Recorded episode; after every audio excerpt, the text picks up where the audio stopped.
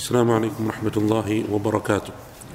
بسم الله الرحمن الرحيم. الحمد لله رب العالمين. اللهم صل وسلم وبارك على نبينا محمد وعلى آله وصحبه أجمعين. أما بعد.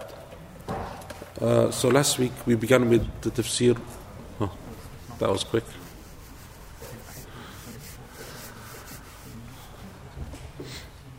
So do I have to start again? I have to repeat that.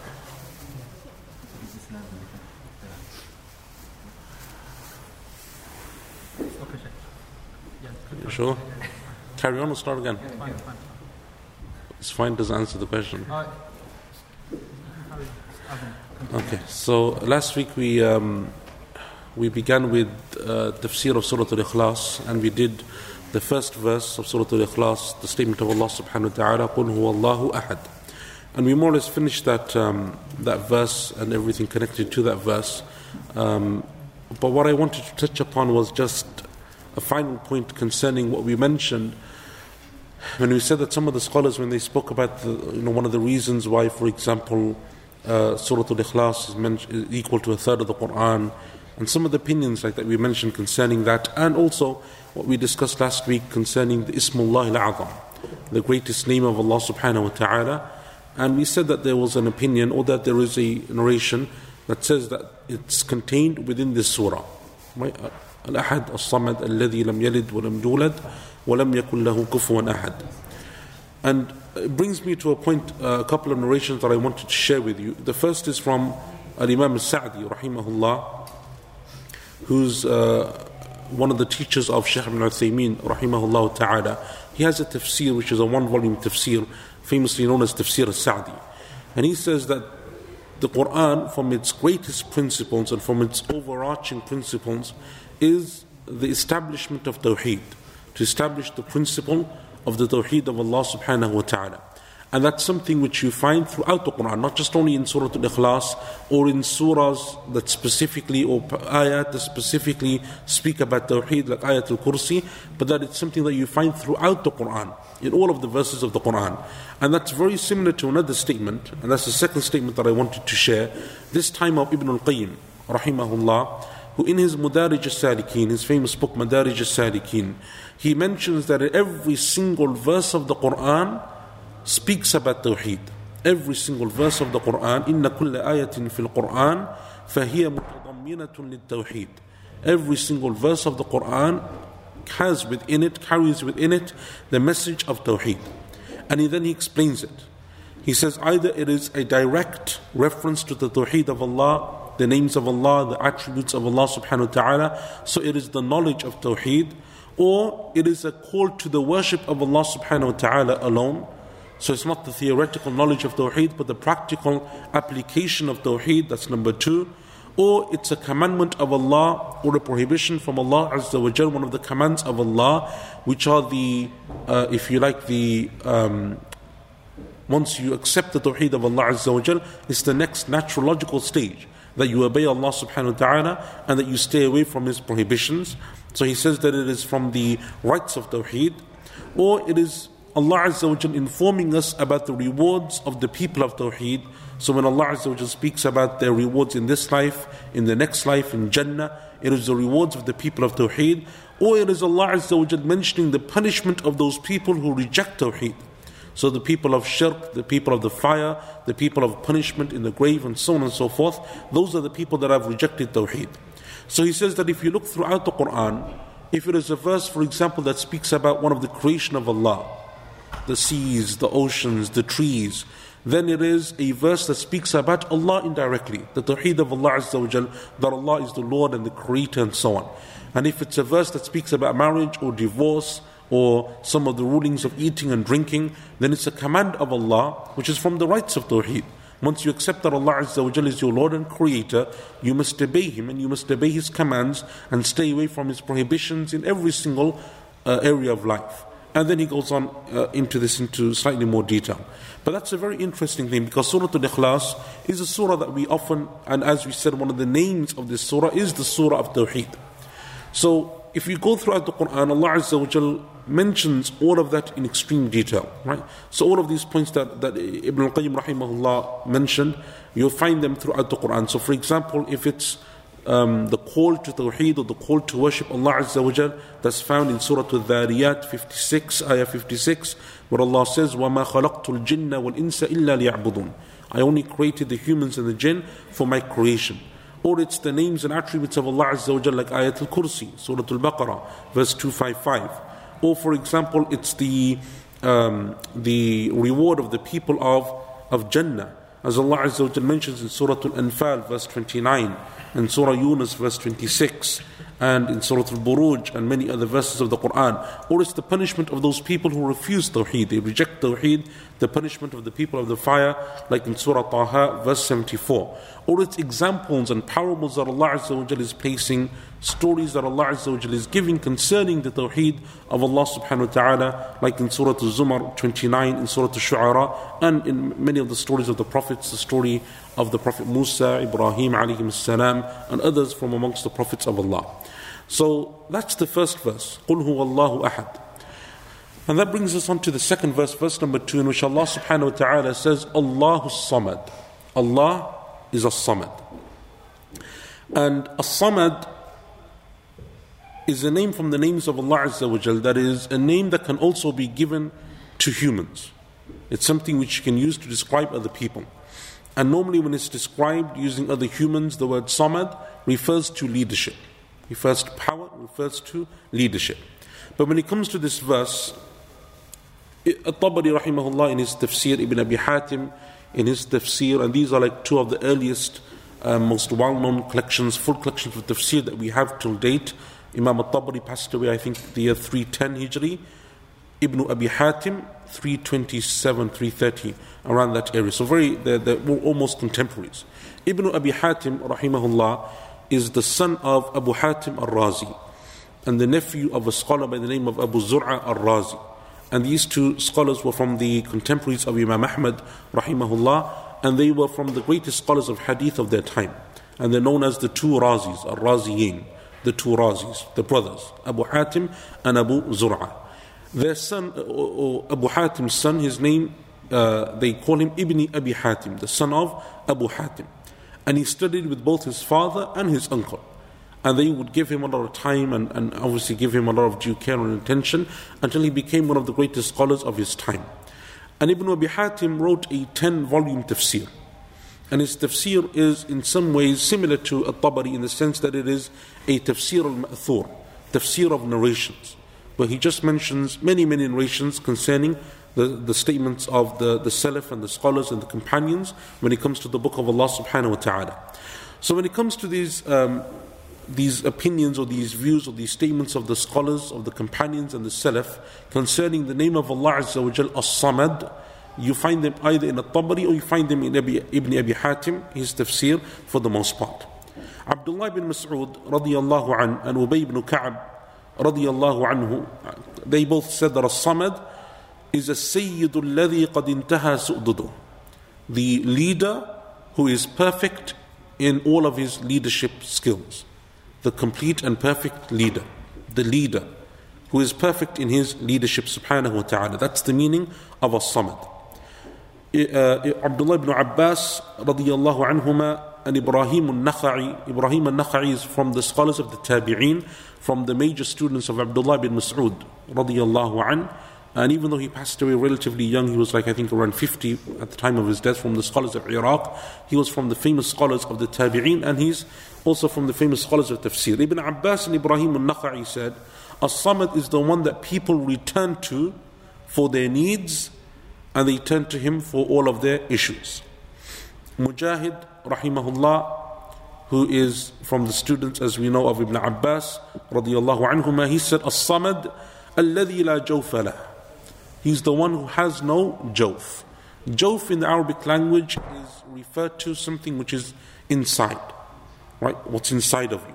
So your organs, your blood, you know, the, the internal like kind of cavity of your body, that is called in Arabic jawf, right? And we mentioned this, I think, like when we were speaking about Iblis, the hadith that is in Sahih Muslim, which the Prophet ﷺ said that Allah Azza created Adam alayhi salam and He left him in Jannah for as long as He will before He blew into him from His spirit.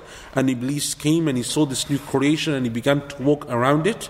And then he saw that it is ajwaf, hollow from inside, has something inside of it, meaning that it has organs and it has an inter, in, uh, organs and it has things inside that flow and that can be used and manipulated. And when he saw this, he said, هذا خلق ajwaf la yatamalik." This is a creation that is hollow. It is hollow from inside and it's something that won't have any Salaf control. So the scholars, or some of the self they said that a Samad is the one who doesn't have a Jawf. Allah Azza wa is the one who doesn't have a jawf, meaning that he doesn't need to eat and he doesn't need to drink. Right? And he doesn't have those internal organs. Because if you have blood, then you can bleed. And if you need to eat or you have like internal organs that require food or drink or oxygen or all of those things, then you are dependent upon those things. And Allah subhanahu wa ta'ala is not dependent upon any of them. Right? And so this is a common um, a common uh, tafsir. It is one of the most common tafsirs amongst the scholars of the Salaf that the word as-samad is the one who has no jawf, has no internal system, has no uh, jawf is like inside, right? That's what it literally means. And it's also mentioned in uh, Tuhfatul Ahwadi, uh, Al-Mubarak Furi rahimahullah in his explanation of uh, At-Tirmidhi. He also mentions this that as-samad refers to the one who doesn't have an inside, and he says, expanding upon it, he's the one that doesn't eat, doesn't need to eat, doesn't need to drink, doesn't have internal organs, and so on. Right? Not hollow. So Allah Azza wa Jal has no jawf. Al Hasan and Qatada, rahimahum Allah, from the scholars of the Salaf, they said, As-samad al-baqi ba'da khalqih. The one who will remain everlasting after his creation. Right?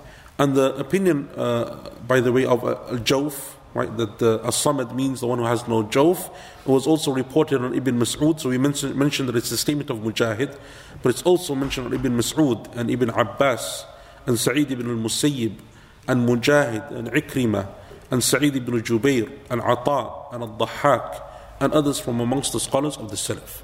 So it's one of the most common tafsirs given to the name of Allah Azza wa Jal, As-Samad, الذي لا جوف له الشعبي رحمه الله he described what that means or he expanded further upon that and he said هو الذي لا يأكل الطعام ولا يشرب الشراب he's the one who requires no food nor does he require any drink right what's interesting to do um, one of you guys with a laptop or something if you go to uh, quran.com right and you go to uh, surah al-ikhlas the translation of Surah Al-Ikhlas, and you all have your phones, you can all do this. Right? Go to Surah Al-Ikhlas and go to the verse, second verse, Allahu Samad. Right?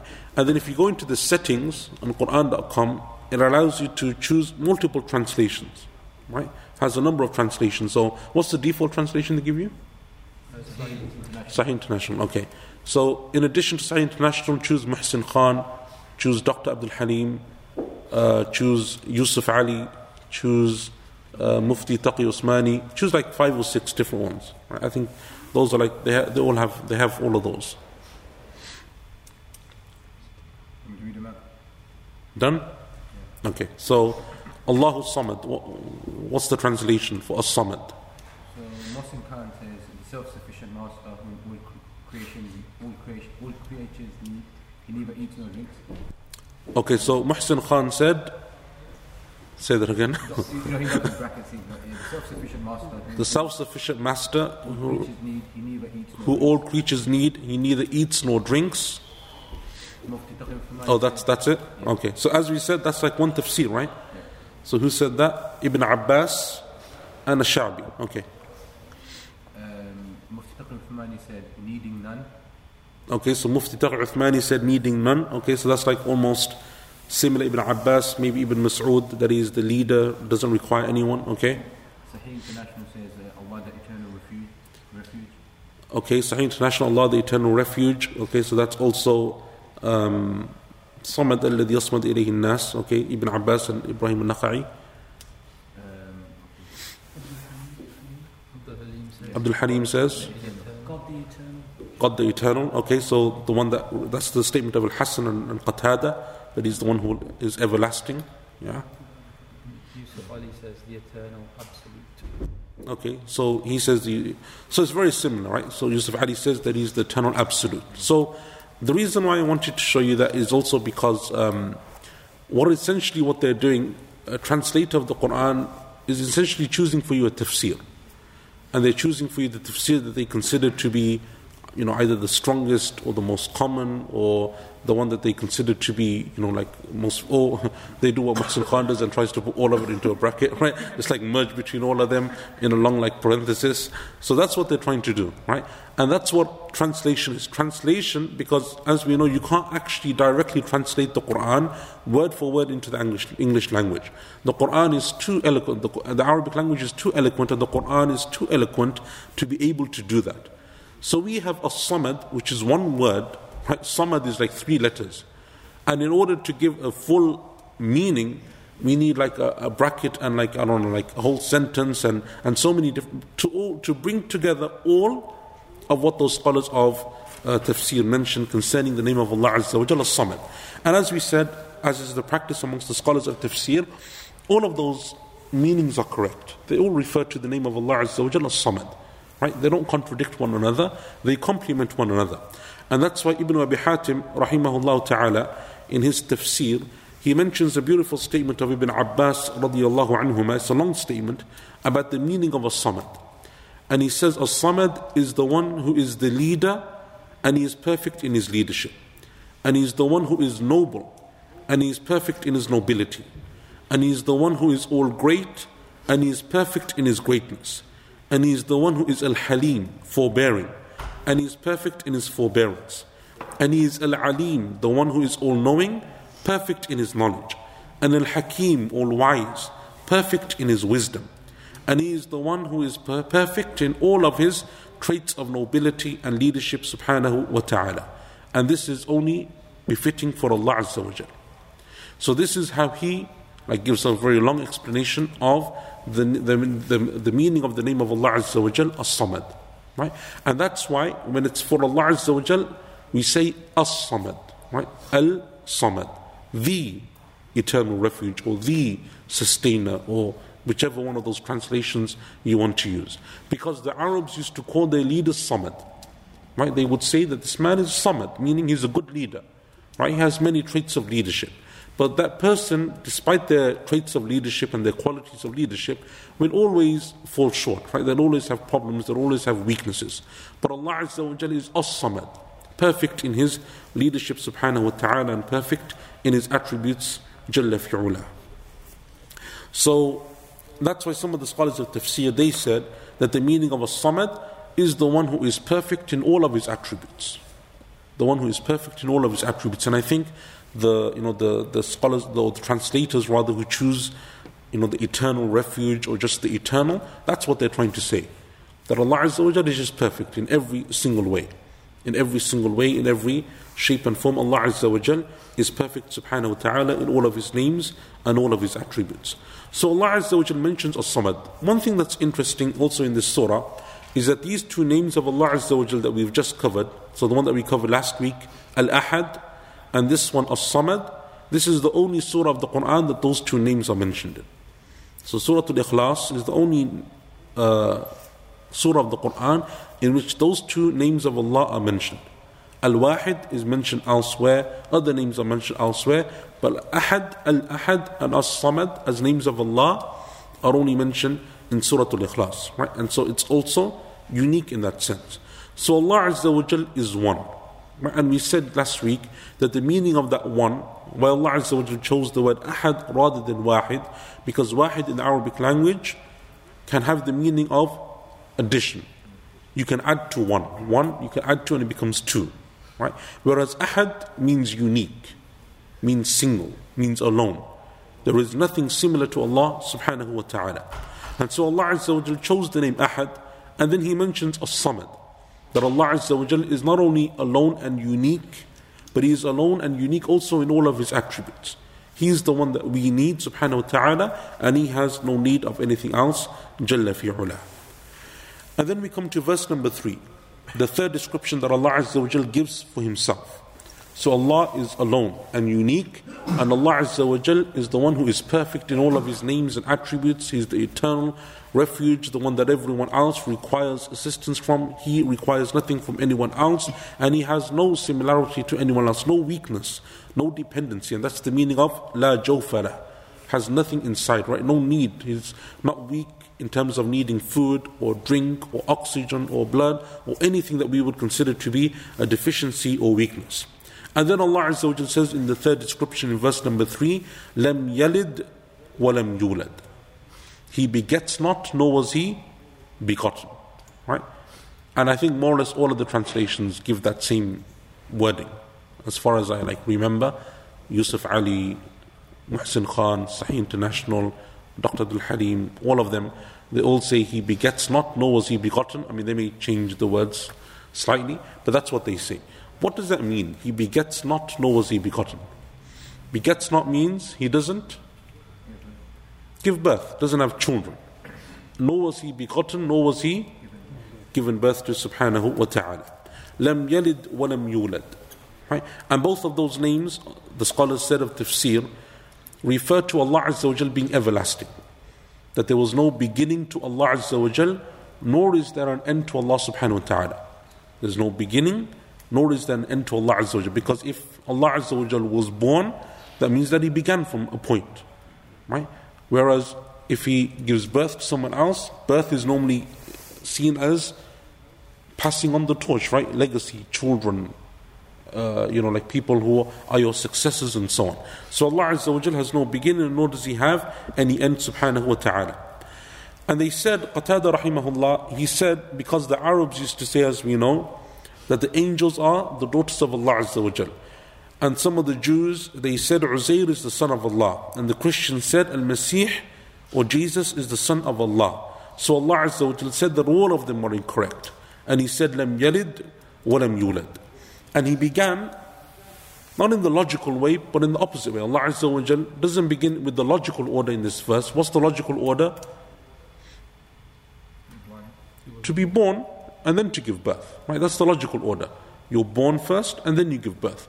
But Allah Azza wa Jal switches it around. He didn't give birth, nor was he born subhanahu wa ta'ala. Why? Because he begins with with what? What is most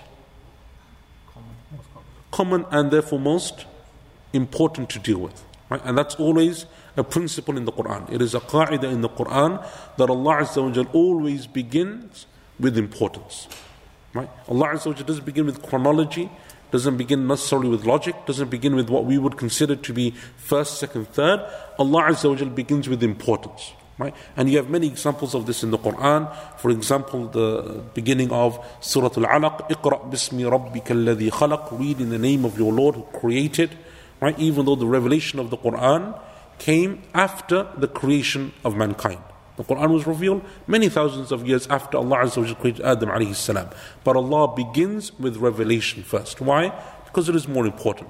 Ar-Rahman علم القرآن خلق الإنسان Right? Again, Allah Azza wa Jal taught the Quran and then He created mankind, even though the order was the other way around. But Allah Azza wa Jal always begins with what is important. So likewise in this verse, Allah subhanahu wa ta'ala began with Lam Yalid. because that's what's most important. Because that's the claim that people make That Allah Azza wa Jal has children, daughters, sons, whatever it may be. Allah Azza wa Jal has children. So Allah Azza wa Jal began with this rather than the opposite. And this is mentioned by Imam Razi in his tafsir and others as well in their tafsir. Even though, uh, and another important point or another interesting point, even though it's not mentioned anywhere that anyone said that Allah Azza wa Jal was born right? And I don't know, uh, maybe someone can like look into this or research this, but I don't think that there is any religion that claims that Allah Azza wa was born. So even though the even those beliefs and religions that hold that Allah Azza wa has children or offspring, whether it's a son or a daughter, wherever it may be, I don't know of any religion that claims that Allah Azza wa was born. Right? And the scholars of tafsir, a number of them, uh, Adwa al-Bayan, Sheikh Shanqiti, others from amongst them, they mention this point explicitly that they haven't come across any religion, any sect, any group that thought that Allah Azza wa Jal was born. Right? That Allah Azza wa Jal had parents or was born from parents or from wherever. Allah Azza wa Jal wasn't born. And so, despite this, Allah subhanahu wa ta'ala mentions this.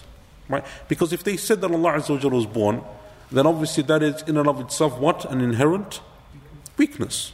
Right?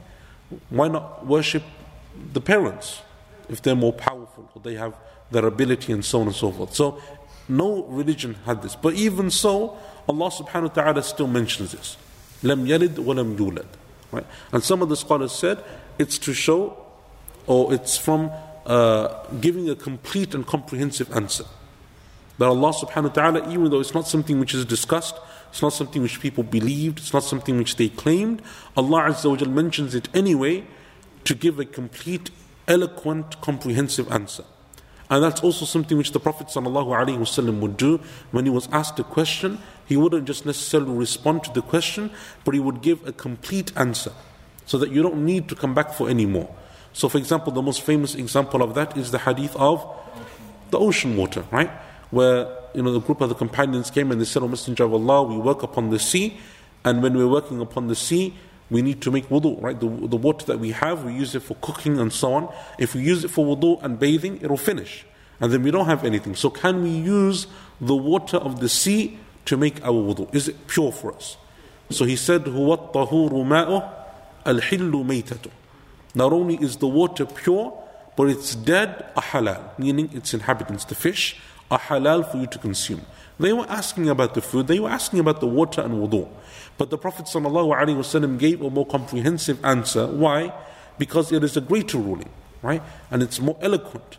And now those people, rather than them having to come back another time and ask that same question, which probably would have come at some point, the Prophet ﷺ answered both in a very succinct and complete statement. So likewise, Allah Azza wa Jal, some of the scholars of tafsir said, that's why Allah Azza wa Jal mentions both. It's not something which is raised, it's not something which was asked or was claimed, but Allah subhanahu wa ta'ala does so to make it even more of a comprehensive answer. لم يلد ولم يولد.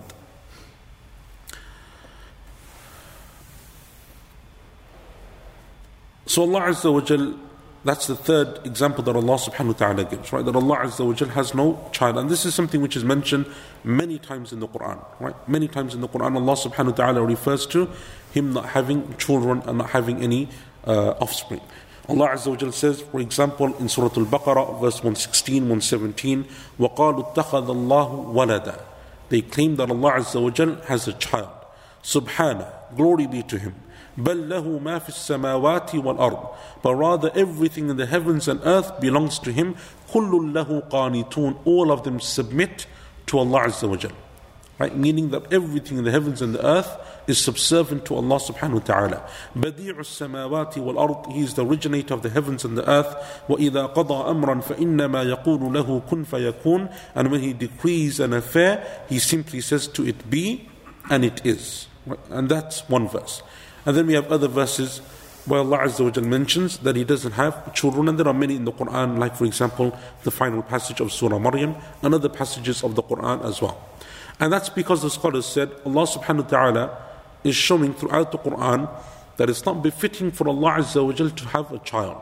Right? Because a child is a weakness in some ways, right?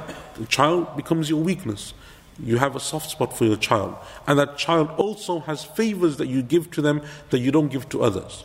So Allah Azza says, "Kullu lahu qanitun." Everything in the heavens and the earth is subservient to Allah Azza submissive to Allah Subhanahu wa Taala. Nothing has a favor over Allah Azza None of the creation of Allah Subhanahu wa Taala has a um, a favor upon Allah Azza And likewise, also because children normally inherit from you But nothing inherits from Allah subhanahu wa ta'ala because the meaning of inheritance usually refers to death. Right? Usually refers to death and passing away. So Allah Azza wa says in Surah um, Ali Imran, I think, وَلِلَّهِ مِيرَاثُ السَّمَاوَاتِ وَالْأَرْضِ And Allah will inherit all of the heavens and all of the earth subhanahu wa ta'ala.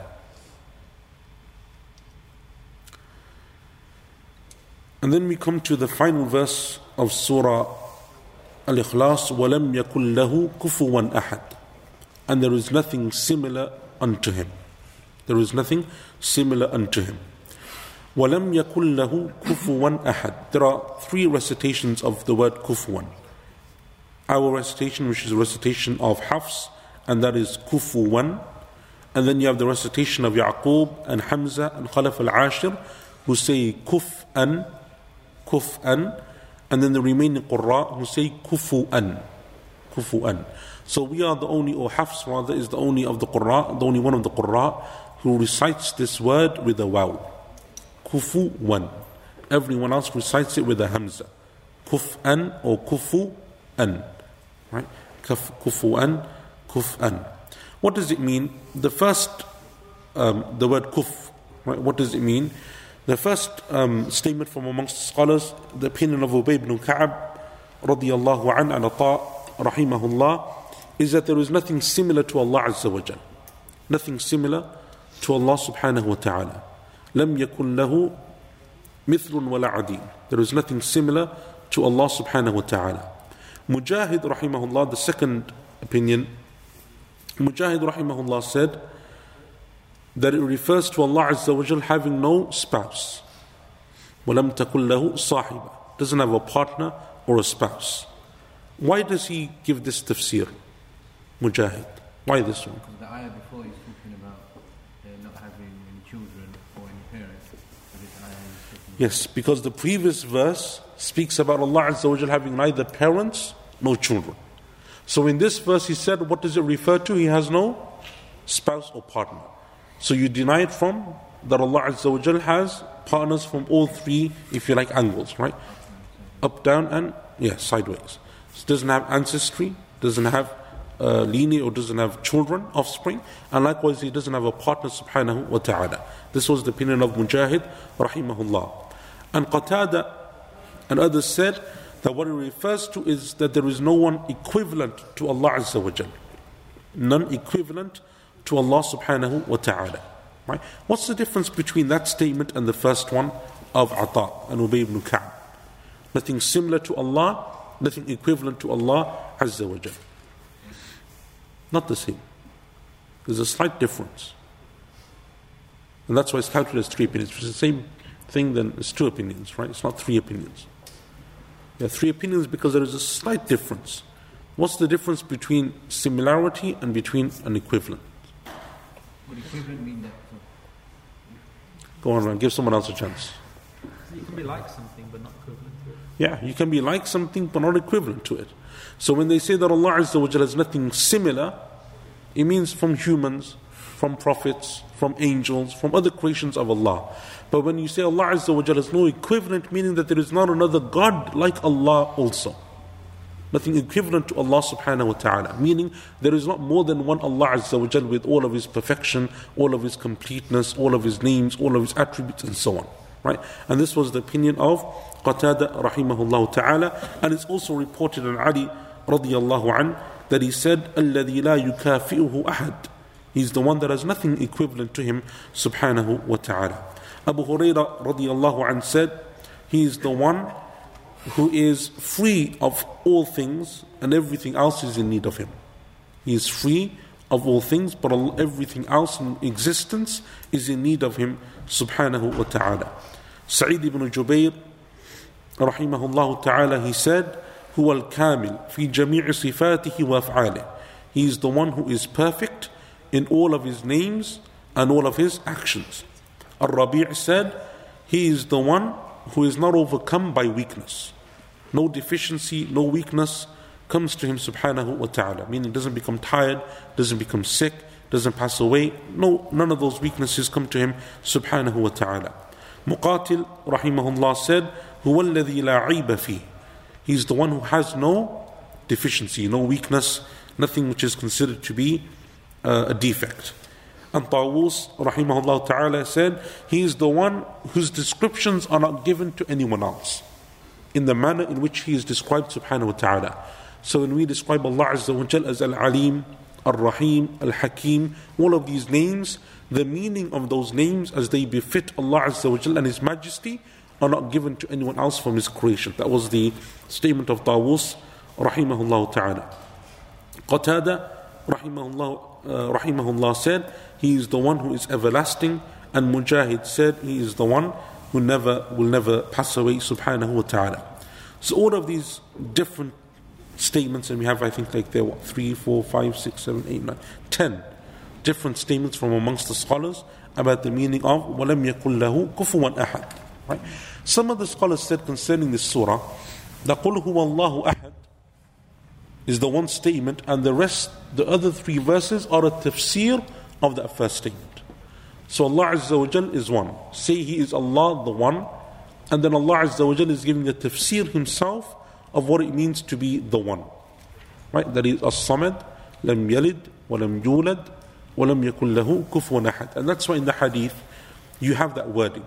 Al-Ahadu Samad, الذي لم يلد ولم يولد ولم يكن له كفوا أحد right? It's almost as if it is a tafsir and an explanation of the meaning of those names of Allah subhanahu wa ta'ala.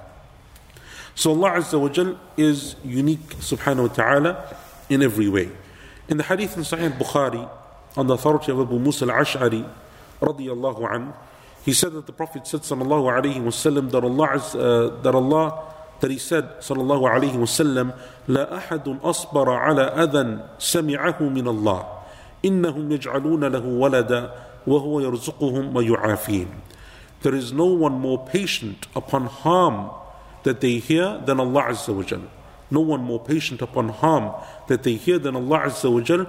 They ascribe to Allah children and Allah Azza wa Jal continues to provide for them and He continues to pardon them. Subhanahu wa ta'ala.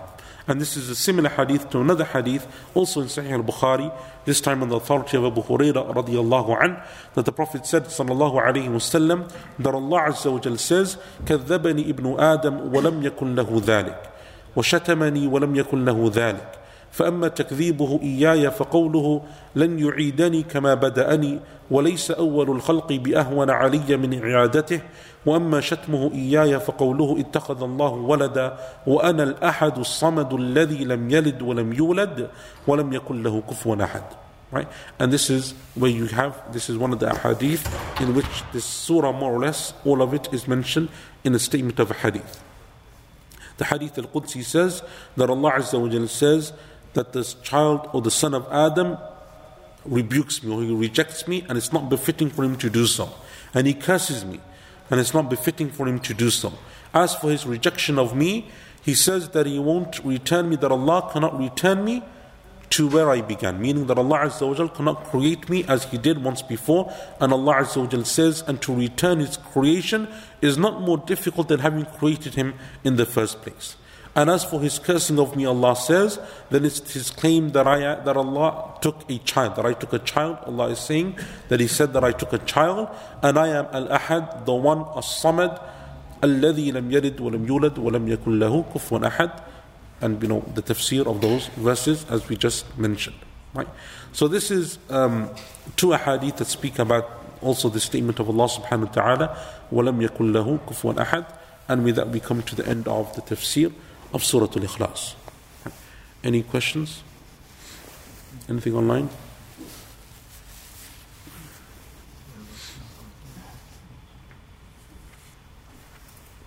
No? Nothing online? Okay. So then what I want to do is um, I want to like go over this surah in a summarized version again um, and just mention like some of the opinions of the scholars that we that we gave and also what I'd like you to do actually more so than me is kind of like do that for me if you don't mind going through your notes from the statement of Allah subhanahu wa ta'ala قُلْ هُوَ اللَّهُ أَحَدٌ just mention like the main points that we covered in a brief summarized version so when we said قُلْ هُوَ اللَّهُ أَحَدٌ number one its virtues we know right its most famous virtue is that it is equal to a third of the Quran equal to a third of the book of Allah subhanahu wa ta'ala as well as the other virtues of we have of reciting the surah after salah, in the morning adhkar, in the evening adhkar, and so on and so forth, right? And then we have the other hadith of the man who would always finish his salah, his recitation with Surah Al-Ikhlas, and when he was asked about this, he said, because it speaks about my Lord, and I love to read it. So the Prophet said, then tell him that Allah Azza wa Jal also loves him, right? Its cause of revelation. Its cause of revelation is Some of the Quraysh may have said, uh, what's the lineage of your Lord? The Quraysh who came and asked the Prophet ﷺ, What is the lineage of your Lord? And Allah revealed this verse in return. Right? And then we have the other narration, which is that it's not Quraysh, but it's some of the Jews of Medina. Right? And that's why we then have the difference of opinion as to whether the surah is Makki or Madani, and that's what it goes to. And we said that the majority of the scholars of tafsir, they said that it is Makki. Right? So the first verse. Well, You the other narration, it said Jews in Medina, or they said Jews and then because the Jews. Jews were only in Medina. that's- Yeah, because the Jews were, were usually in Medina, right? And so that's where that's what like it refers to. Yeah, so if, if someone was to, you know, take this hadith, would it be specific to uh, the Sahabi or how would you understand Specific to the Sahabi who would finish his uh, salah? If- So, am I right in saying in every surah, after Fatiha he would recite surah and then Yeah. he would recite surah yeah. Okay, so the hadith of the companion who used to always finish his Quran with uh, Surah Al-Ikhlas has a number of benefits. From them is that it's allowed for you to read more than one surah, right, in a certain rak'ah, in a single rak'ah of recitation. From the benefits is that those two surahs don't have to be in order, right? It doesn't have to follow one another. So if you start with Baqarah, it doesn't have to be Ali Imran. You can move from one surah to another. And also from the benefits is that it's something which is allowed to do, that a person finishes with one surah. However, it's, something which is, wasn't reported to the best of my knowledge from any of the, companions that they did. But to say that it's specific to him, no, I don't think that that's like a correct opinion because what is specific in the Sharia is for the Prophet sallallahu alaihi wasallam.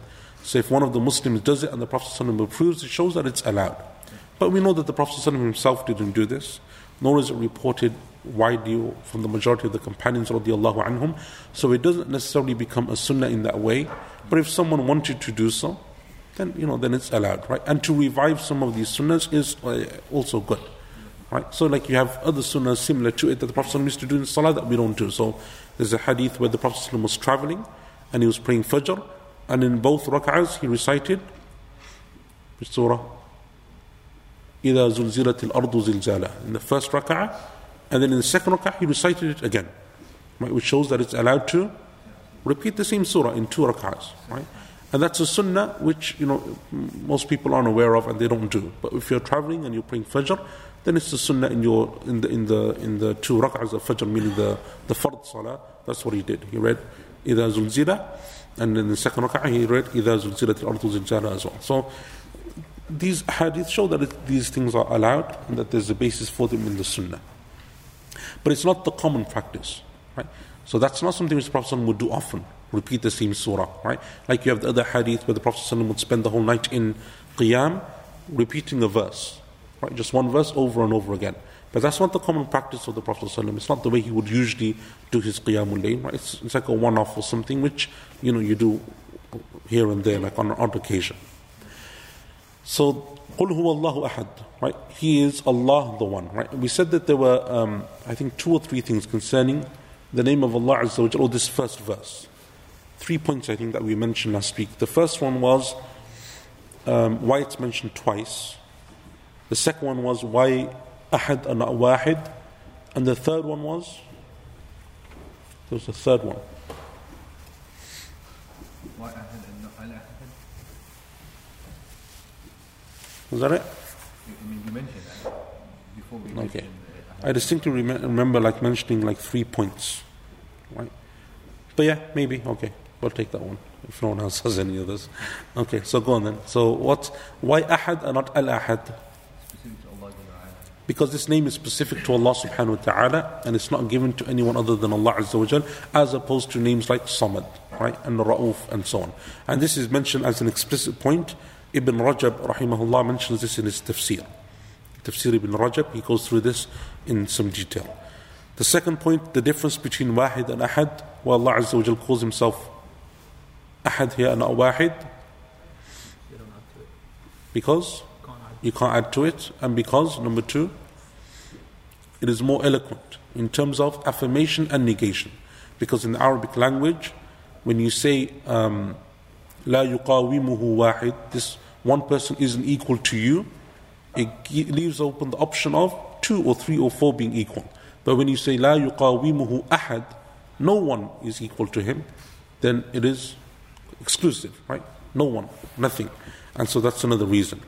And then why the name of Allah Azza wa mentioned twice, why we have both names to ahad, and then walam yakul lahu kufuwan ahad. We said the first one is for affirmation, and the second one was for negation. Right? And this is also mentioned in some of the books of tafsir. Allahu Samad, coming on today's lesson. As-Samad. What did we say As-Samad means? A number of opinions. The first is Free of any needs. The one who is free of any need, has no need, right? And everyone else or everything else is in need of him. Number two, lead, leadership, right? Refers to Allah Azza which is leadership. Number three, one of the most common opinions that he has no jawf, right? He has no nothing inside or no, no internal organs or none of the things that make him weak subhanahu wa ta'ala. Was there any others? There's another one that Allah Azza wa is everlasting, right? That He is eternal, subhanahu wa ta'ala. And then we mention some others like the statement of Ibn Abbas radiallahu anhuma. Lam yalid wa lam yulad. Why did we begin with lam yalid over wa lam yulad? Because we begin with what is more important, right? And so we have three opinions as to what it means. Number three, uh, the first one, oh, sorry, lam yalid wa lam yulad, we began with lam yalid because it is more important than wa lam yulad. And then lam yakul lahu kufuwan ahad, we said kufuwan has three opinions that are mentioned. The first is that it refers to Allah Azza wa Jal having nothing similar to Him. Number two, that Allah Azza wa Jal has no partner or spouse, and therefore it relates to verse number three. And number three, or the third opinion was that there is nothing equivalent to Allah subhanahu wa ta'ala. Okay. Any questions? So there's a question online. Does the difference in variation in, in kufuwan and kufuwan alter the meanings? No. So the actual word in Arabic is kuf. Kuf. Right. Kuf is something, and it's even mentioned in, um, in in the book of nikah. You know, if you if you're doing your fiqh and you go through the book of nikah, one one of the things that some of the scholars used to stipulate is that when you're looking for a spouse, that person should be kuf, someone who is suitable. Right. That's what it, that's what the original word comes from. So kuf kuf with the hamza is the actual word, but in Arabic they do this thing, um, which if you study Arabic you'll know, and that is called tasheel al nutq, to make it easy to pronounce. So anything that becomes difficult to pronounce, the Arabs do this thing where they change it, right, or they merge it, or they do something to make it easier to roll off the tongue. And this is an example of that because the a is a is a harsh sound. Right? So to make it easier, they change it into a waw. Right? Kufu one rather than kufu an. Right? And that's something which the Arabs used to do, and that's why you have that one qira'ah. The, the three ways of reciting it is kufuwan, kuf'an, and kuf'an. Kufu an, yes. So there's another question online. Um, regarding Ibn Mas'ud radiallahu anh not reciting the Qul, would it be correct to recite like that? No. In my opinion, no, it's not correct to recite like that. So the statement of Ibn Mas'ud radiallahu an is something which only Ibn Mas'ud had. Right? And it's not something which the companions, other companions, uh, agreed with, or it's not reported from the other companions that they did this, number one. And it's established from the Prophet that he read the, these surahs with the Qul. Right? And obviously, in all of these things, our marja, our source, our reference is the Prophet sallallahu alaihi wasallam. Yeah, and the companions have the ijtihad. Sometimes they have their like their, their opinions. Like we said, you know, Ibn Mas'ud in his own mushaf wouldn't have falaq al-nas written in there, right? So you know, this, are- these are ijtihad from the companions, and that's why we have you know, like in, in this religion, something called ijma'. When, when the scholars have consensus, they have agreement on a principle. It becomes from one of the source, the strongest sources of legislation in Islam. Did he not recite the qul whenever there was like a class or a class? No, I think as far as I know, it's just in, in these three surahs. Okay. And Allah knows best. Possibly kafirun. I don't remember kafirun, but in these three surahs. You know, um, a couple of weeks ago you mentioned um, this hadith where uh, children shouldn't be allowed to go out at time of Maghrib. Does that apply only to children or is it to um, anybody? So the hadith uh, that we mentioned a few weeks ago, the Prophet ﷺ said, when the sun is setting, then withhold your children, right? Don't let them go out and play, keep them in until the sun has set and then let them out. That, that applies to children. The hadith specifically about children. right? But it's not so strict like if you're out, you know, you know, the children are at school, and you're going to pick them up, they have something to do. You know, like we shouldn't go to the extreme where, you know, it's not allowed or you don't like let them out or something. It's because that's the time where they shouldn't just go for no reason. That's what these hadith mean. Shouldn't just go for no reason or no purpose. But if they have a job to do, an errand to fulfill, they're going somewhere, there's a need for them to go out, you as a family have to leave, then it's allowed, right? But the general, the, the ruling is that not just to go and play and, and, and you know, for no, for no good reason. And Allah knows best. Okay, inshallah, we'll, we'll stop there. Barakallahu feekum. Jazakumullah. Till next week. Sallallahu alayhi wa Muhammad wa ala alihi wa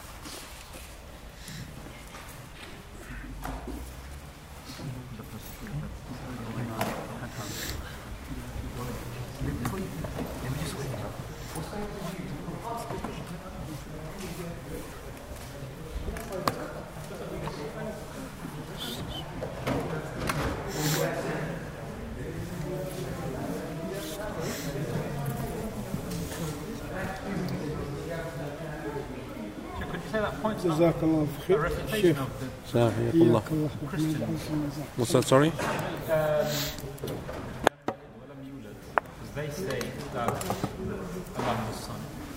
But then another of is also that our God Isa Islam was born. Yeah. That was a nice open presentation. Eh, session. Yeah. They confuse themselves. So. He's confusing him, saying.